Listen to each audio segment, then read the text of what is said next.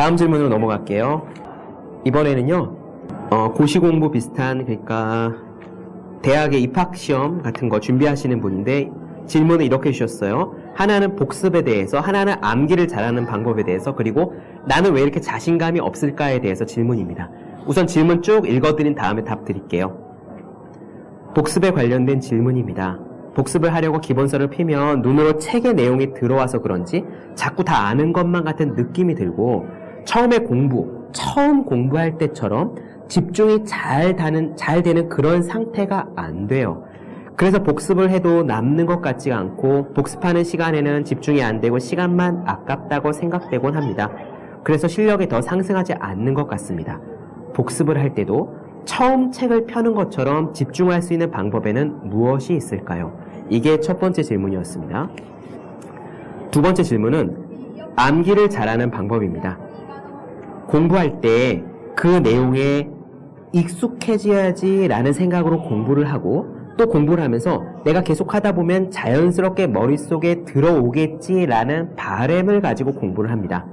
암기를 하려고 하지는 않는데 무의식적으로 이렇게 머릿속에 들어와 주기를 바라면서 하는 방법에 문제가 있나요? 어떻게 하면 암기를 잘 할 수 있고 공부를 잘 할 수 있나요? 라고 물으셨습니다. 요게 두 번째 질문이고요. 세 번째는 그래서 저는 공부할 때 내 자신이 능력이 없는 것은 아닐까 자꾸 의문이 들고 불안한 감정이 듭니다. 잘할 수 있을 거라고 이번에 반드시 붙을 거라는 확신이 들지가 않습니다.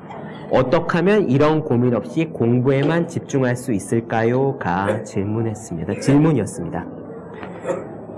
이 세 가지 질문 한꺼번에 해결해 드릴게요.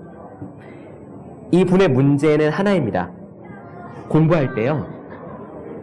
자연스럽게 머릿속에 들어왔으면 하면서 공부하는 것이 이분의 문제입니다. 많은 분들이 이런 식으로 공부를 하시고 계세요. 계속 인강을 듣다 보면, 계속 책을 읽다 보면 이게 자연스럽게 내 머릿속에 들어오겠지라고 생각을 합니다. 그리고 실제로 그렇게 하면 된다고 가르치는 책들이 있고 그 책들이 베스트셀러가 돼요. 예를 들어서 일곱 번 읽기 공법이라는 책이 있습니다. 10만 부 이상 팔린 굉장한 베스트셀러인데 그 책의 요지는 이거예요. 그냥 책을 가지고 일곱 번을 쭉쭉쭉쭉 통독해서 읽기만 하면 머릿속에 다 들어온다. 그 다음에는 시험은 다 패스할 수 있다입니다. 또 파란 펜 공법이라는 책도 있었습니다. 파란색 펜을 가지고요. 파란, 파란색 펜으로 내가 암기해야 할 내용을 그냥 보고 계속 베껴 쓰다 보면 내 머릿속에 저절로 들어온다입니다. 사람들은 누구나 공부할 때 이런 어, 바램이랄까 욕심이랄까 이런 것들을 갖는 것 같아요. 계속 내가 하면서 머릿속에 자연히 들어 박히기를 바라는 욕심. 제가 생각하기에 이거는 욕심입니다. 머릿속에 저절로 들어오기는 해요.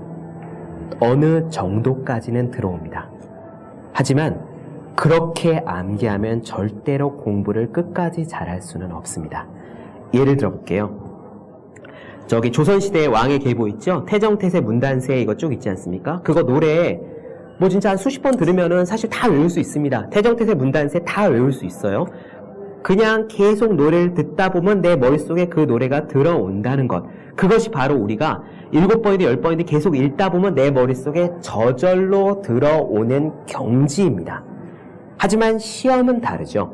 시험은 태정태세 문단세를 쭉 쓰라고 나오지 않습니다. 시험은요, 광해군 뒤는 누구냐, 순조 앞은 누구냐, 선조 뒤는 누구냐, 이런 식으로 물어봅니다. 그렇게 생각이 들었을 때 머릿속에 우리가 딱 떠오르지 않아요.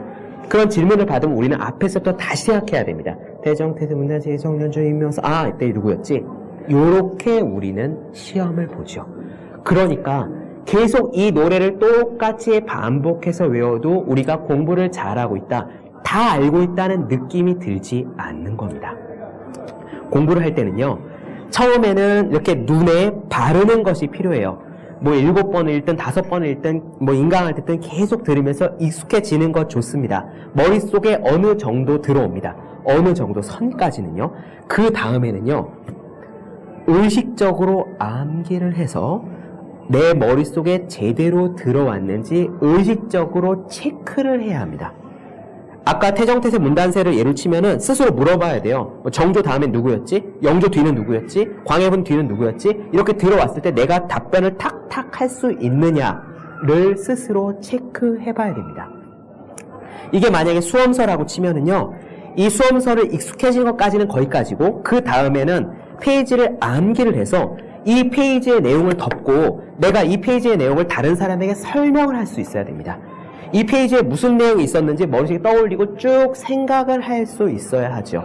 혹은 페이지의 내용을 보고 여기까지 읽다가 이 다음에 무슨 내용이 나오는지를 가리고 내가 설명할 수 있어야 됩니다. 이 체크까지 해야지 암기가 된 거고 저절로 머릿속에 들어온 것이 아니라 진짜 아는 상태예요. 옛날에 우리 조선시대 퇴계 이황 선생님의 글을 보면은 어, 그 선생님 쓰신 글에 보면은 이런 얘기가 나와요. 경전을 옛날에 경전 그 사사함경 있잖아요. 그거를 쭉쭉 읽는 걸로 끝난 게 아닙니다. 앞에서부터 외웠고요. 뒤로도 외웠고 중간중간 챕터별로도 외웠습니다. 공부는 그렇게 하는 거예요. 그냥 익숙한 게 아니라 중간에 어느 챕터에 무슨 내용이지? 라고 물어봤을 때, 어, 그건 이런 내용이지? 라고 답을 할 수 있어야 공부예요. 그리고 이렇게 내가 답을 할 수 있느냐를 스스로 체크를 해봐야 합니다. 이렇게 스스로 체크를 해보지 않으면은 공부를 절대로 잘할 수 없습니다.